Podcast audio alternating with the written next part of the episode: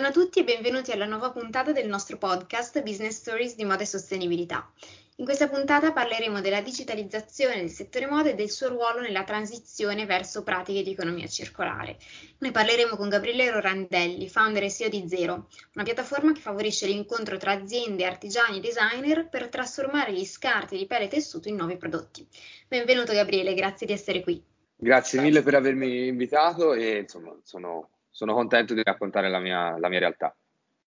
Ecco, ti direi di partire da questo e da raccontarci un po' come la piattaforma aiuta per la transizione della, del settore moda verso uh, l'economia circolare. In particolare la piattaforma favorisce appunto, come ci dicevamo, l'incontro tra produttori e trasformatori degli scarti tessili grazie all'impiego di tecnologie digitali, in particolare tramite l'intelligenza artificiale. Quindi raccontaci un po' come funziona appunto e in che modo avete innovato il, diciamo, la, il recupero e il riciclo degli scarti. Allora, fondamentalmente nel settore è presente un, un elevato uh, disaccoppiamento tra quello che, che, viene prodotto e richiesto e quello che viene utilizzato. Questo fa sì che si creano degli eccessi di materiale in diverse fasi della, della produzione, quindi sia dalla, dalla fase di supply, eh, quindi dal, da, dall'acquisto del, del materiale, nella fase di lavorazione con degli eccessi che derivano dal taglio e dal mancato utilizzo del 100% del materiale, come avviene magari in altre industrie eh, chimiche o, o, o, metallurgiche. E poi eh, successivamente anche eh, si parla di scarti nell'ambito del post-consumo. Quello, l'ambito sul quale operiamo noi è quello che eh, diciamo rima- rimane nel, nel, tema del pre-consumer waste, cioè tutto, tutto il, lo scarto che viene creato prima che il prodotto arrivi al consumatore. Eh, le, le, aziende questo, questo, questo, scarto sia nel, nell'ambito tessile che nell'ambito pellettiero lo, lo producono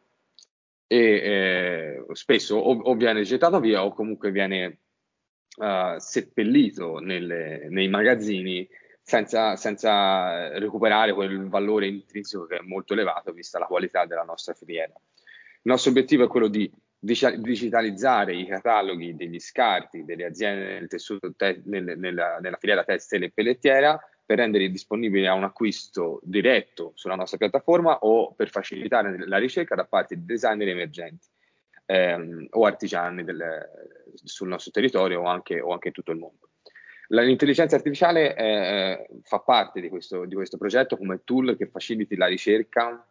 e, e, e, il giusto, e, faciliti anche il, il design nel giusto utilizzo del materiale. Quindi si parla di una, una mappatura delle caratteristiche del prodotto che si, vo- che si, vuole realizzare e che attraverso appunto l'intelligenza artificiale va a trovare all'interno della piattaforma eh, i materiali che sono più, più consoni a questo, a, questo, a questo, prodotto. Quindi diciamo è, è un tool che guarda al, al prodotto finito e utilizza il catalogo per eh, facilitarne con la realizzazione e facilitare il lavoro da parte del, del designer. Ci racconti un po' in modo più approfondito anche come appunto questa, queste tecnologie possono facilitare l'identificazione dei materiali adatti alle attività di upcycling. E poi ti chiedo anche, oltre alla piattaforma Zero, avete anche creato Zero Lab, che è il primo hub per l'upcycling creativo della pelle. E in questo, in questo hub quali sono le attività che svolgete e in che modo la piattaforma Zero supporta poi il progetto Zero Lab? Allora, per quanto riguarda la prima parte, eh, nella realizzazione di un prodotto uh, le specifiche di un materiale sono fondamentali, lo spessore, la resistenza, la, anche la caratteristica tecnica. Uh, in questo modo si facilita il, il designer dandogli uno, uno si, si, vuole facilitare la, la, ricerca del materiale che sia più consono al prodotto che si vuole realizzare, perché produrre, produrre da scarti non è semplice, perché deve, è, è, un processo che avviene a ritroso, quindi si va a trovare eh, il, eh, in base alla disponibilità di materiali si va a realizzare il prodotto. In questo senso noi eh, cerchiamo di dare tutte le informazioni possibili nella maniera più eh, eff- eff- efficace possibile eh, al, al, designer in modo tale che trovi il, il, il materiale giusto nella, nella, nella, disponibilità che abbiamo. Per quanto riguarda Zero Lab è un, uno spazio di, primo nel suo genere perché appunto permette di trovare all'interno di un, unico, di un unico logo tutti i servizi che sono necessari alla produzione e al lancio, alla produzione di una linea da scarti e al lancio di un brand nel, nel campo della moda circolare. attraverso la nostra, la nostra struttura e una serie di laboratori eh, partner della zona riusciamo a realizzare e a campionare collezioni di qualsiasi tipo nell'ambito degli accessori e successivamente grazie alla nostra rete di, di consulenti che lavorano insieme a noi in parte anche all'interno dello spazio eh, provvediamo a tutti ai servizi diciamo di editoriali, di shooting, di co- commerciali e di promozione digitale del brand. Quindi diciamo il, partire dallo scarto per poi però creare un brand che sia in grado di raccontare questa, questa, questa caratteristica in maniera efficace e, e proficua al consumatore finale. Insomma, questa è la nostra, la nostra missione. Quindi diciamo che nella pratica il designer può sfogliare questo catalogo digitale, diciamo, e con tutte le informazioni disponibili per poter scegliere i materiali più giusti per il suo progetto. Esatto. Poi chiaramente c'è un, c'è un processo di, di, learning all'interno del quale eh, l'intelligenza artificiale studia i prodotti del designer e, e, lo, e, lo, facilita nella scelta, però questo diciamo, è possibile eh, dopo un, un utilizzo più continuo nel tempo della piattaforma. Chiarissimo. Senti, il progetto include anche una produzione made to order, quindi diciamo realizzazione dei prodotti solo su richiesta da parte dei consumatori. Eh, la produzione on demand è una delle possibili strade, sicuramente una strada efficace per limitare anche la sovrapproduzione, però ci sono anche delle criticità, tra cui ad esempio i tempi di consegna ai clienti. Quindi quali sono, se ci sono delle soluzioni a livello tecnologico e logistico che possono agevolare la produzione uh, made to order nella moda? E poi ti chiedo anche qual è il target di riferimento per questo tipo di produzione. Secondo te c'è un target specifico che magari appunto è quello a cui vi rivolgete voi che è interessato al made to order oppure una cosa che può funzionare poi anche su larga scala secondo te? Allora, la, l'esperienza che abbiamo avuto noi fino ad oggi è che comunque è un target di nicchia. È un target di nicchia perché eh, la, la, comunicazione e le strategie anche dei brand più, più, più, strutturati sono andate sempre in una direzione molto opposta a questo. Quindi diciamo che ritroviamo all'interno del nostro target persone che si sentono un forte senso di contrapposizione rispetto alle modalità di acquisto tradizionali, ma che comunque eh, è, è, è, possibile pensare che si vada verso un'estensione di questo, di questo target. Ora non parlerei di, di, di un'estensione su larga scala, ma sicuramente il trend è il trend in crescita. Le criticità sono fondamentalmente a livello produttivo. Uh, a, livello, a, livello, a, livello, logistico e tecnologico, uh, la, sicuramente la, la, le, ci sono già delle soluzioni in piedi che possono uh, ridurre i tempi una volta che il prodotto è realizzato, ma la, vera difficoltà è quello di organizzare le produzioni in modo che siano in modo che sia possibile avere un prodotto o un semilavorato eh, che sia proficuo vendere su uh, ordinazione. Eh, il, per, per, i brand con i quali collaboriamo questo è possibile solo grazie all'utilizzo del, di laboratori artigianali che quindi hanno delle linee che sono flessibili e hanno una modalità di lavoro che si può, che si può allineare a questo. Quindi eh, la, il, il, il, vero, il vero tema è se, se, questo diventa, se, questo diventa, lo standard, allora no, non vi può essere una, una, una produzione industriale e, e, e, si dovrebbe ridisegnare completamente il sistema. Quindi quello, che noi, quello, che, su, quello su, noi, su cui noi puntiamo come vera strategia di sostenibilità è quella della produzione artigianale perché è l'unica che ti può permettere questo tipo di soluzione e veramente una produzione a zero o quasi zero scarti. Uno dei fattori che può anche incentivare i consumatori a scegliere made to order è anche poi l'elevato grado di personalizzazione dei prodotti. E in questo caso ci sono delle tecnologie digitali che possono facilitare e accelerare questo processo di realizzazione dei, dei prodotti. Sì, ce ne sono, vabbè, la, prima su tutti la realtà virtuale. Ad oggi è possibile in maniera molto semplice, anche veramente attraverso un telefono, ma anche attraverso strumenti più, più, complessi, poi dipende dalla qualità del prodotto che si vuole ottenere, eh, di realizzare dei digital double dei prodotti che si, che si realizzano. Attraverso questi digital double si può, si può, interagire con il prodotto sotto vari aspetti, eh, andando a personalizzarne la, l'accesso, gli accessori all'interno della, per esempio della borsa, i pannelli e, quant'altro. Um, la vera la vera difficoltà è quella di creare un processo al di là della, della, dell'interfaccia con l'utente che possa permettere appunto di, crea- di eh, realizzare questi, questi, prodotti in maniera, in maniera rapida e in, in, maniera anche economica. Stiamo lavorando, stiamo lavorando anche su questo e sicuramente la, la digitalizzazione dei cataloghi è un aspetto fondamentale perché permette appunto di avere da una parte una, la certezza dell'esistenza di, di, di, un materiale e dall'altra appunto la possibilità di scelta da parte del, del consumatore. Senti, dimmi se è corretto, diciamo, eh, come voi vi rivolgete alle aziende, nel senso che le grandi aziende sono probabilmente per voi le aziende che danno gli scarti, mentre i, chi utilizza gli scarti sono più che altro appunto designer, aziende artigiane, quindi c'è questa differenza tra come si può relazionare con voi una grande azienda e una piccola azienda, è corretto? Oppure ci sono anche grandi aziende che poi utilizzano gli scarti sulla piattaforma ad oggi? O lo prevederete, insomma? Allora, ci sono delle, delle tendenze per cui si possono, cioè ci sono d- delle attività di eh, upcycling che alcuni dei grandi marchi hanno intrapreso,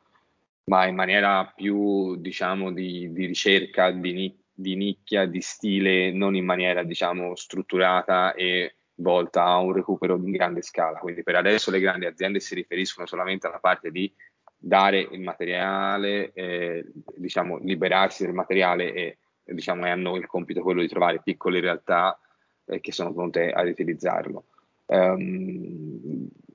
nulla toglie che comunque io penso che nel futuro ci sarà sempre di più una presenza importante dei, dei, grandi marchi e uno sforzo maggiore nel riutilizzare gli scarti di stock di tessuto e pelle per realizzare delle collezioni perché ehm, gli, insomma anche a, volendo co, avendo come obiettivo quello di crescere di, di, di crescere nel fatturato nei, nei, nei prodotti venduti ci saranno sempre più scarti sempre più sforzi dovranno essere fatti in questo senso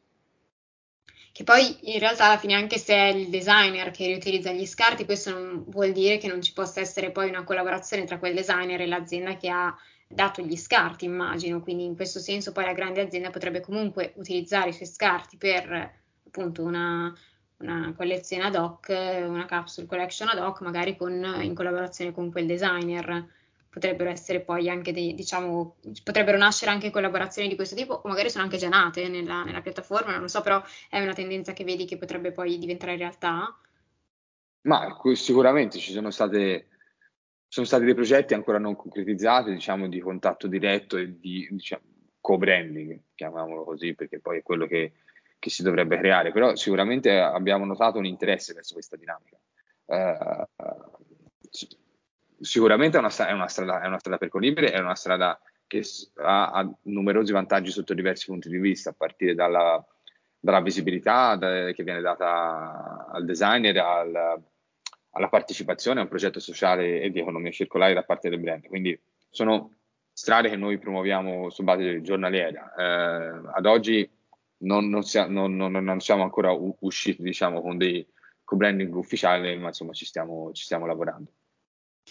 Certo, immagino anche perché comunque diciamo noi invece parliamo con tante grandi aziende che hanno un problema di scarti appunto e vorrebbero anche poterlo, poterli riutilizzare all'interno delle, della loro stessa produzione, quindi sicuramente potrebbe esserci un interesse da parte delle,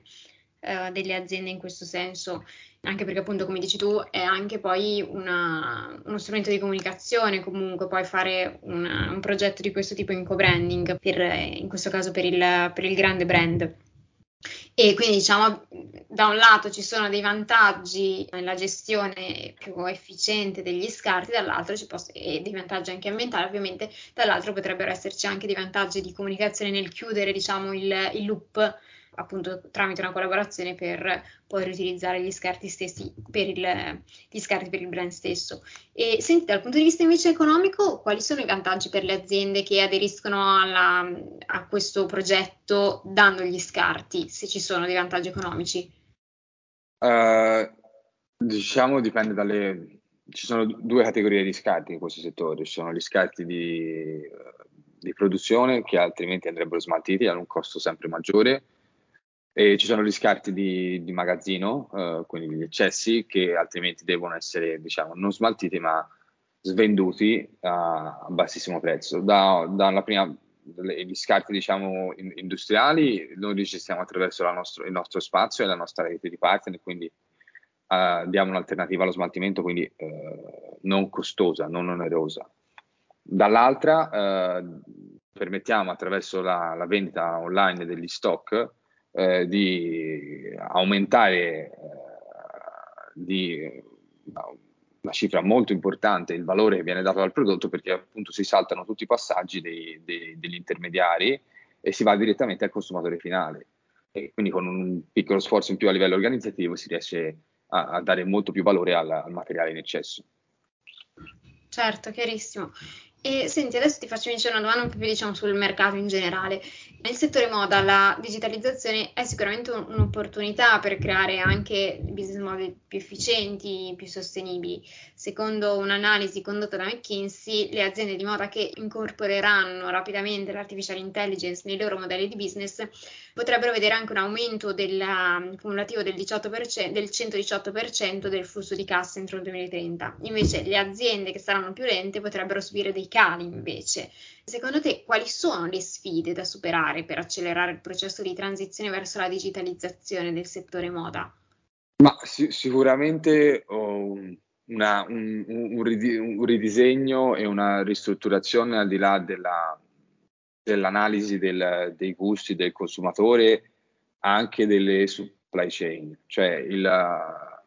gli strumenti dell'intelligenza artificiale spostati sull'ambito della, della, gestione della filiera per l'analisi dei flussi dei materiali e, e le conseguenti diciamo, conclusioni che se ne possono trarre sono elementi fondamentali e, e, e sono de, delle, delle, tematiche e degli strumenti che devono essere portati avanti in maniera eh, rapida ed efficace perché eh, quello che abbiamo visto noi ad oggi il monitoraggio non è, non è così elevato come, come, avviene in altri settori. E quindi diciamo, il primo passo è eh, una, il primo passo è quello più importante poi che ti permette di, di, identificare i problemi e risolverli, quello di utilizzare appunto l'intelligenza artificiale sia ad uso esterno appunto nei confronti dei consumatori per studiarne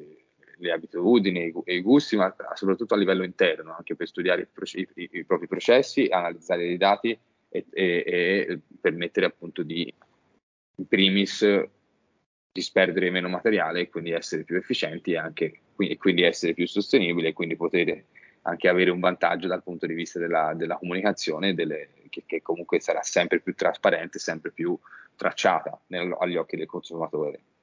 Chiarissimo. Senti, ti ringrazio tantissimo per, le, per, il tuo racconto e insomma, sicuramente dimostri anche come appunto la, la, tecnologia dia un vantaggio concreto alle aziende anche proprio per la riduzione del loro impatto ambientale. Quindi eh, diciamo come tecnologia e sostenibilità possono andare di pari passo con tutte le, diciamo, ovviamente le tutele del caso, ma eh, ci dimostra come insomma, l'innovazione sia importante e permetta di accelerare questa transizione. Quindi ti ringrazio molto per, per il tuo racconto e a presto. A presto, grazie a voi e insomma, ha fatto molto piacere ecco, raccontare questo piccolo pezzo della nostra attività.